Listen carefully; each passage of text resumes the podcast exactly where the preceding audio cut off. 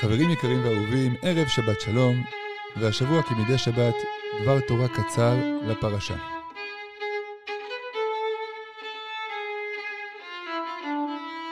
למה אלוקים מתערב לי באוכל? בפרשתנו, פרשת שמיני, אנחנו מדברים בין השאר על כשרות הבהמות החיות לאכילה, אה, מה מותר לאכול ומה אסור לאכול. אפשר לדבר הרבה על חשיבות ההקפדה על מה אדם מכניס לפה, אבל אני רוצה היום לדבר על המבט הנכון בנושא הזה. על מערכת המצוות כבר דיברנו, היא מערכת שמטרתה לקדם אותי, להפוך אותי לאדם טוב יותר, נעלה יותר, גבוה יותר. כיהודים אנחנו מבינים שהמטרה שלי בעולם זה לא להעלים את היצר, אלא לכבוש אותו. פירוש הדבר שכשאני אוחז את המושכות ומנווט את היצר, אז הפוך, אני יכול להשתמש ביצרים שלי דווקא להתעלות לדברים טובים. הרעיון הוא שאני אוביל, שאני אשלוט. אחד היצרים הבסיסיים ביותר באדם זה יצר האכילה.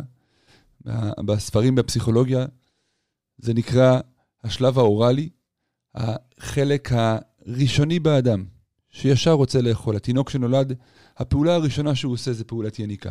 הוא קודם כל רוצה לאכול. היצר הזה הוא יצר הישרדותי שמגיע ממקום מאוד בסיסי באדם. דווקא בגלל זה באה התורה ומכוונת אותנו להתאמן לשלוט ביצר הזה. להיות מוביל ולא להיות מובל. המנגנון לזה זו הכשרות. אתה לא מכניס לפה שום דבר שעובר לידך בלי לעצור רגע ולחשוב, זה מתאים לי, זה לא מתאים לי, זה נכון, זה לא נכון. ההקפדה היא לא רק על מה אני אוכל, אלא גם איפה אני אוכל, מתי אני אוכל. ההקפדה על ברכה לפני האכילה. כל אלה מגדירים אותי כאדם ששולט על יצריו ולא נשלט, אדם בעל שיעור קומה. אדם כזה שהתאמן ומתאמן כל הזמן לשלוט ביצרים, הוא אדם שיוכל לשלוט גם על הכעס שלו כשיגיע הכעס. הוא יוכל להימנע מלדבר רע על החבר כשיעלה דיבור כזה בחבר'ה. הוא שולט, הוא לא נשלט.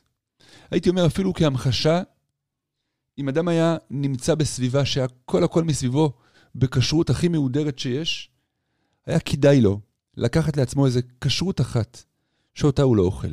לא בגלל שהיא לא טובה, אלא כדי להתאמן לשלוט, לבדוק לפני שאני אוכל, מה אני מכניס לפה ולמה. העצירה הזאת לפני, החשיבה, השליטה על אותו יצר בסיסי שמושך אותי רק לאכול כל דבר, ואני לא, אני לא אוכל כל דבר, אני עוצר לפני, אני מסוגל לחשוב, אני שולט ולא נשלט.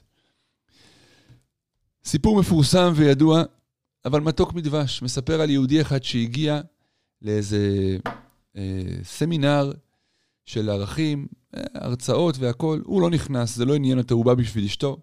הוא ישב בלובי במשך כל ההרצאות, הוא לא נכנס לשום הרצאה ולשום אה, אה, אה, פעילות שהייתה שם. בסוף הסמינר היה סימפוזיון ועלו כולם ודיברו, כל אחד הרשמים, איך היה האוכל, איך היה הדברים, איך היה ההרצאות, ופתאום הוא עולה לבמה. הוא אומר, רבותיי, אני הבנתי שהתורה אמת, ואני רוצה להתחיל לזוז קדימה, לקחת על עצמי משהו, משהו קטן קדימה. המנחים לא הבינו.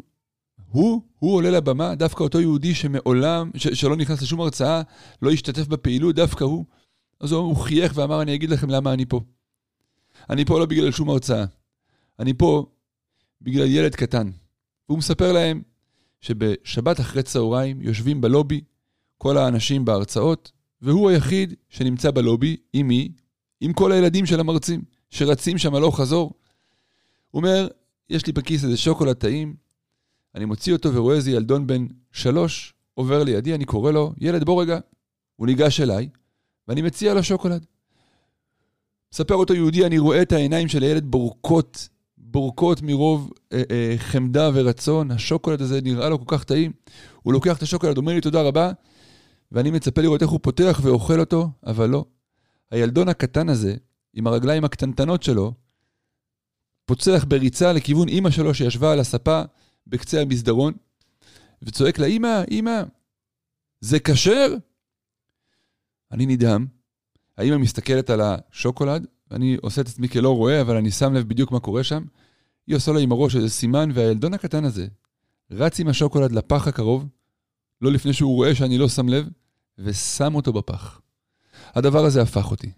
איך ילד בן שלוש מסוגל לעצור את עצמו למרות שראיתי כמה הוא רצה את זה, רק בגלל שזה לא כשר.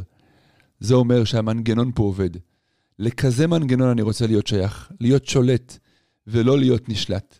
יהי רצון שנזכה כולנו לשבת מבורכת, שבת שלמה, שלווה, ונזכה להיות מן השולטים ולא מן הנשלטים. שבת שלום ומבורך לכולם.